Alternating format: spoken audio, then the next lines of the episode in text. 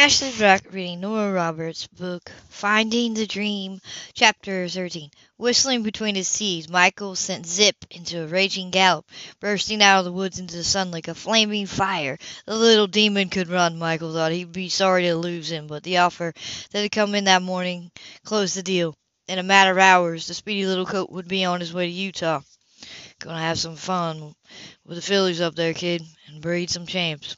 The asking price meant that Michael could close the deal he'd been negotiating for a practically, particularly fine-looking Palomino mare and her doe-eyed fowl. The mare was ordinary, he mused, had twice tried to kick him and her handler during the inspector. Michael liked her the better for it and for the fact that she bred such a tough little fowl, a fowl he was already planning to raise for stud.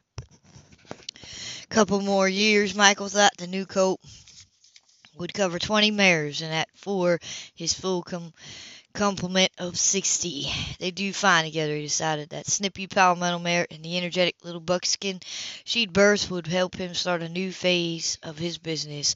Within two years, he projected, Prairie Ranch was going to mean something, something more than livelihood and survival. It was going to mean quality, and that, Michael thought, as Zip tore around the stables, was something he'd lived most of his life without. It would have been impossible, and worse, embarrassing for him to explain to anyone that he had always wanted quality, not just for what he had or what he built, but for what he was. He always wanted to come from something, to be something, and he had come from nothing that he had to face could be changed. Nor could he change the fact that it left a sore spot inside him that was nearly really never really eased. He got years telling himself it didn't matter what his parents had been, how he'd grown up, or how he lived, but it did matter. Now more than ever he knew it mattered. There was a woman in his life who shouldn't have been there. Sooner or later he had no doubt she'd seen that for herself. The insult of it, and the inevitability the inevitability made him push the colt for more speed. Not for a minute would he have admitted that he was racing away rather than toward, nor would he admit, even to himself, that his emotions had been in turmoil from the moment he stepped inside the stables last night and found her, as if she was meant to be there, with him, for him, as if he could take and hold, maybe even deserve something as lovely and fine and vital as Laura, and be for her what she could be for him. The hell with it, Michael told himself, squinting into the sunlight as the colt flew over the ground. No way he was going to start fashioning pretty little dreams about a life with Laura. If he was what if he was one thing, he was a realist. His time with her was temporary, and he would damn well pack as much into it as he could while it lasted. He was already into the run. The colt bunched for the leap when Michael spotted the figure loitering at the paddock. They sailed over the fence, sprued up dirt and dust. That's hell of a horse, Byron called out as Michael trotted him. He is. Bending, Michael slapped Zip's neck and dismounted. Sold him today. Guy in Utah. After unclenching the saddle, Michael hung it over his Wants to breed for speed. He'll get it. Byron leaned over and patted the colt's sleek throat. Isn't even winded. Nope. We'll tire his rider up first. I'm surprised you're not using him for stud yourself. He's prime. Yeah, he's prime. But I have more foundation to build before I add a stud. Couple more years, he thought, picturing the foal again, and we'll both be ready. Right now, it's horse training and building on the investment. We got a good start. The walker there. What are you asking? Max? Michael glanced around, watched the horse wishes. I'd sell my own mother first. He held up his hand and Max walked over. Glad to see you, Max. Max peeled back his lips on so his teeth showed and spit the air with the horse he. Give us a kiss then. Max to Michael's chin and began. Nobody's full sniffed out his pocket. True love is never enough. One one. Kiss from your horse or a carrot, whichever. I'll badge them both, thanks. But he stroked Max's mane as the horse crunched carrot. You got some fine looking stock here. You in the market? Told myself I wasn't, especially with the baby coming. You look lonely at the mare fell. Shit, this takes me back. Michael picked up a dandy brush and began to groom Zip. What are you, about two ten? Twelve, Byron said. Two twelve. The bay gleamed with the two front stalks. He'd carry you. Byron studied the bay, noted the lines, the flashy white blaze. Handsome bastard, isn't he? Good saddle horse, well mannered, well mannered, but no pussy. Needs a firm hand. The right hand. Michael tucked his tongue in his cheek as he continued to work. Make a good deal, seeing that you're related to Josh, married to one of my favorite people. I didn't come by the horse trade. No. Placidly, Michael leaned against Zip, lifting a hoof to pick it out. Why then, I was in the neighborhood more or less, and I thought you might want to come by on Saturday night. Poker. I'm usually up for a game. Then he paused and realized this isn't going to be one of those enlightened evenings with women asking if a straight beats a flush. Kate would knock you on your ass for that comment, but, but Banger, no, it's purely sexless, men only. And I'm mean thanks. Maybe I'll win the bay from you. Keep dreaming De Witt. Good heart. Rome, he remembered. About sixty hands, isn't he? Michael threw the grin. Smothered a grin. Continued to clean his mouth. About. Just turned four. His sire was walker. His name a dark-eyed floozy from Baton Rouge. Shit, he was sunk. Your stable? Yep, here for now. Then in my place when it's finished. Should be ready to start construction in a couple weeks. Let's take a closer look. In his sovereign rose suit and Michael shoes, Byron climbed into the paddock. I've heard you southern boys are card sharps and horse thieves. Michael commented as they strode conveniently toward the bay. You're right. How long was she going to make him wait? Michael paced the floor, contempting, contemplating the bottle of wine on the counter. It made him scratch his head. He actually gone out and bought wine. Not his usual style, but he figured sex and a horse stall wasn't Laura's usual style. The least he could do was offer her a civilized drink before he jumped her again, which was just what he wanted to do if she ever got there. Of course, she was coming. He reminded himself of that a half dozen times over the last hour. The way it had been between them the night before, she had to be just as eager for a repeat performance. She'd have thought of him during the day countless times, the way he thought of her, the way he would have sworn he smelled her every time he took a breath, the way he caught himself going off into some brainless trance because he could see her face in his hands, or her voice, or want her, just want her. When had he ever wanted anything like this? Once he'd wanted escape, and he'd gotten it. He'd wanted danger and risk and reckless adventure, and he'd gotten that too. And when he wanted peace, a life he could look at with some measure of pride, he'd gone out and gotten that as well. But did he have Laura? Was she going to slip silkily through his fingers before he'd gotten a good grip? Or before he figured out what the hell to do with her? About her, she was out of his league, and knowing it pissed him off, made him determined to drag her to equal ground. Sex was a greater e- was a great equalizer, and he had her there for now, furious with himself for nagging at what shouldn't have been a problem. He poured a glass of wine. He sniffed it, shrugged, down. When in Rome, Fury. But he set the glass aside and began to pace again, prowling back and forth across the length of the room like a cat prowling the confines of a cage. He caught a glimpse of Anna that afternoon when he surprised supervised the transfer of the colt. From the bull she shot out of her eyes, he had the feeling that Laura hadn't managed to get past her that morning. Made him grin to think of it. The elegant lady of the house sneaking in at dawn in baggy shirt and jeans, caught by the ever-present cold-eyed housekeeper. Maybe Sullivan had locked Laura in. His grin, his grin vanished. Just the idea popped into his head. Maybe she had Laura trapped inside. She should let her out. Maybe she was. And maybe he should get a grip on himself. He decided. The hell with it. He headed for the door. He was going after her. When he yanked it open, Laura jumped back a full step, pressed the hand to her throat.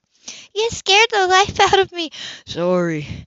I was about to rescue you from the dungeon. Oh, she's well puzzled. Where are you? But you seem to have managed it on your own. I couldn't come any sooner. We've been having a little chaos. My parents have decided to come out for a quick visit. They'll be here in a couple of days, and the girls were so excited I had a hard time getting to bed. Then we had to. You don't have to explain to me. Just come here. He pulled her closer and released a portion of frustrated need in one rough kiss, pressing her back against the door jamb. He fisted his hands in her hair and released more. The same, she thought, wrapping herself around him. The same heat, the same rush, the same wonder. When she could breathe again, she kept her clenched hands on his shirt. I thought. What? What? But sure. Nothing. Smiling, she looked right at his face. Hello, Michael. Hello, Laura. He circled her inside, and closed the door, whispered, I was going to offer you some wine. Oh, thank you. That would be nice. But it's going to have to wait. He swung her into his arms. Oh, that's even nicer. He did bring her a glass of wine, which was sitting on his rumpled bed wearing his shirt. Not having what he considered her dis- misplaced sense of modesty, he sat across from her, naked, knee to knee. I'm kind of celebrating. He told her and tapped the glasses together. Glasses together. She felt so loose, she was certain she could slide right into the sheets. What are you kind of celebrating? I sold two horses today, one to your brother-in-law. Byron? Surprised she sipped. Recognized the rich tang of good Templeton Chardonnay. Funny, Kate never mentioned they were buying a horse. I guess he hadn't told her yet. Uh, uh-oh. Does Kate have a problem with horses? No, but it's quite a commitment. I'm surprised they didn't discuss it first. I'm sure she will be too. I'd say he can handle her. It's not a matter of handling one way or the other. Marriage is a partnership, and decisions require discussion, mutual agreements. And what are you grinning at? You look cute sitting there all mussed up from sex and lecturing me on relationship ethics. I wasn't lecturing. He took a small, cool sip from her glass.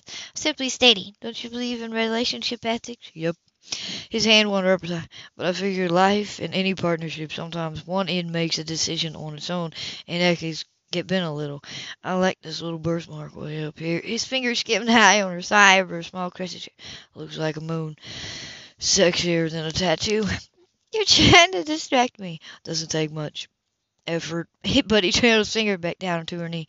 I don't want to see the guy get popped by his wife. He fell for the horse. Maybe I gave him a little push. He moved his shoulder. If Kate has a problem, we can lose the deal.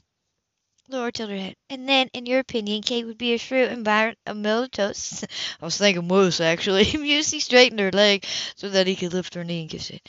Did you always talk everything over nice and civilized with Ridgeway? No, that was part of the problem. I did what I was told and behaved like a proper, dutiful, and spineless wife. Sorry, annoyed with himself for the need to pry open that door to her life. He gave her Nia quickly. Bad question. No, wasn't. She shifted a little, leaned back on the pillows propped on the iron headboard. I learned from it. I learned I won't ever be spineless again, or in in official of quite that quietly desperate. Tap her fingers against the glass as she put it in words what had been in her. What he did, I let him do, which means it was as much as my fault as his. I'm only sorry it took finding him in bed with another woman to force me to fix my life. You're happy now? Yes, and grateful, she's my grateful to you too. His thumb skidded around and rubbed the back of her neck. For? helping me realize I have a sex drive. Appreciating her, he leaned up, nipping her lips with his as he set his glass on the table. You had problems with that. Not having them now. Maybe I should check just to be sure. But before she could circle him into her arms, he said, I think I'll start down here. He remembered and lifted her foot. You're not going to. Oh, her head fell back as his teeth tongue went to work. They do reflexively in the spot the resort, she murmured as he bombarded all many manner of tiny sensitive nerves. It never felt like this. You're not going to start fantasizing that I'm Victor the massage boy, are you? She laughed, moaned, shuddered. No, the reality's just Jesus. She dropped her glass, splashing wine all over herself, and then she said, "Oh, I'm sorry. Let me." No, you don't. He gave her a gentle shove that sent her weakly back on the pillow. Just stay where you are until I finish. He scraped his teeth over her ankle. Things were a little rough before. I think I skimmed over some of the finer points. He pressed the heel of his hand lightly against her, had her hips raised. I suggest you hang on, sugar. I'm going to take you for a long, hard ride. It was like being assaulted on all sides, inside and out mind and body. She could do nothing but absorb, react, experience. He worked his way up as if she were a meal to be savored, course by course. The lights he left burning blazed too bright, burned her eyes even when she closed them. The air, breezing through the open windows, was suddenly too thick, so that each breath she took was a gasp. Her skin, no longer cool, pulsed with the beat of blood beneath and with the skim of hands and mouth. Long muscles in her thighs quivered as he cruised over them. The sheets wrestled at the bunch and flex of her hands. She'd never been tasted this way, touched this way, as if she were everything and all things. And his mouth closed over her, suddenly greedy, rough and focused on the that core of wet heat until she flew up like an arrow with the sharp edge of her own pleasure stabbing her. He was mad for her now, wild to see her pinned on the jagged peak of her own ecstasy. Her head was flung back, her eyes blind, her hands wrapped around the iron posts of the bed as if only that desperate grip kept her anchored, and he was mad to drive her farther used his hands until she bucked against him in a frantic, pleading rhythm, watched her, watched her until his name sobbed out of her, till her hands lost their grip, until her body went pallid as pulled wax. She lay still, wretched, unable to do more than moan, when he lifted her enough to slip the shirt away from her. You're beautiful, Miss Templeton. Gold. He touched his hand her rose in her breast. She trembled. Michael, she nervous all the other rooms. I can't. Can't you? Gently now he lowered his head, flicked his tongue over. I wonder. I know you didn't. You haven't. Reached for him, knowing she would find him harder. Let me some other time. He smiled, Those blood had leaped when her fingers closed around. I'll take a rain check. Let's just see if we can finish this the old-fashioned way. This time he closed his mouth over her breast and set the echoing. You do things inside me. Her breast began to hitch again. That curl of new need began to spread and ache into her. You have no idea what you do inside me. It was building again, and possibly strong. She could have wept. He feasted on her breast, teeth unsung, hungry for the flavor of her, that fragile floral taste he'd come to crave. He took her hands, wrapped them around the post again, keeping his clamp over hers. The thought ran through her reeling head that they were both trapped, both locked in, both prisoners of this, excepting she lifted her mouth to his, linking there as well, and met his fast, desperate thrust. Then it was only blind speed, blazing heat, gasps, and the animal swung of flesh against flesh, harder, deeper, until he was buried in her, till still until still linked hands, mouth, sex, they plunged. Later, when blood had cooled and the air was quiet again, she shifted, his arm curling around her, held. I thought you were asleep. Was. I have to go. I can't sneak in the house at dawn every morning. Carry my shoes. A little while longer. He was still half asleep, and his voice was thick with, I want to hold you. Her heart melted. Gently she brushed his hair back from his face. Wild, untamed hair, she thought. Devil's hair, dark and seductive. Only a little while. She rested her head on his shoulder, her hand on his heart, but he was already asleep again. So she lay there for a little while, feeling his heartbeat. Mrs. Williams slid a stack of papers under Michael's nose. It seemed the least he could do was eat them. She watched him take the first bite, her arms folded over his. The best, he said. When I get my place back together, I'm going to miss sneaking over here and having you feed me. Sure you don't want to marry me and come along. You keep asking, you might get surprised. She topped off his coffee. The boy had always had a ragged, raging appetite, for reflected full for all manner of things. Did you finish up that casserole I sent down? I ate it, bowl and all. Absently reached down to scratch the kitten that wound hopefully through his legs, and the pie, and those cookies. He grabbed her hand, nibbling on it while she clucked at him. If you were to see your way to make one of those chocolate cakes, the one with the cream and the cherries. Black Forest, Miss Laura's favorite. It is. Apparently they shared the same taste. Out of bed as well. She probably wouldn't miss a piece or two of it. We'll see about it. She skimmed her hand through his hair, tugged on the ponytail. You need a decent haircut. Man your age wearing your hair like Hippie. Last Hippie immigrated to Greenland in 1979. There's a small communion there where they still make love beads. Oh, you're a smart one, you are. Eat your breakfast. I've got to see that those children are fed before they go off to school. Miss Laura Erskine and Boston eats like a sparrow. Never takes the time to sit down and start the day with a decent meal. Just coffee, she tells me. Well, you can't fill a body with coffee. Laura's body seemed full fine to him, but he didn't think it was wise to mention it. Mrs. Williams might be fond of him, but he did imagine she'd approve of him luring the mistress into hot, sweaty bouts of sex. She's gonna make herself sick like Miss Kate did last year. Michael stopped. Kate was sick? And all, sir. Even the idea of it insulted her. Mrs. Williamson stopped flipping pancakes, turned around him. Can you imagine that? Overdoing, undereating, under reacting, overworrying until she was flat on her back. Well, we took care of that right enough. She's okay now. She looks great. Fit and fine, and expecting to. Kate's pregnant? Chris fled Michael's face. No shit. He winced when she sent him a narrow look. You remember she didn't care for such language. Sorry. We'll overlook it this time. She's got herself healthy and happy. She's got herself healthy and happy, Kate. That man she married won't let her get away with that kind of nonsense. There's a sensible man, one who knows how to take care of a woman. They look good together. Classy, Michael thought, writing down on his plate. But then Byron had grown up in Southern comfort, and Kate was, in every way, that mattered to Templeton. They fit, he added. That they do. It's a good feeling to see Miss Kate happy, and Miss Margot so nice and settled. What's Miss Laura got but those two angels to raise on her own? Chester was stubborn. stubborn. It's a good time thing her parents are coming back for a time. There's no one in the world straightens out a tangle like Mr. and Mrs. T. When the door opened, she closed her mouth, not wanting to be taken for gossiping. Mrs. Williamson, I oh hello, Michael. Laura looked as fresh as a rosebud in her neat pale yellow suit, not at all like the woman who had sobbed out his name the night before, unless you look at the eyes. Hello, Laura. Miss Williamson took pity on a starving man. Blueberry pancakes. The girls will be in heaven. Sit down, Miss Laura, and have a plate now. I can't. Just coffee, please. I was looking for Annie. She accepted the cup Miss Williamson handed her. I've got to go in early. There's a problem at the office. She looked. She'll be in the car already. I can't find Annie. I need to see if she can run the girls' school. She's gone.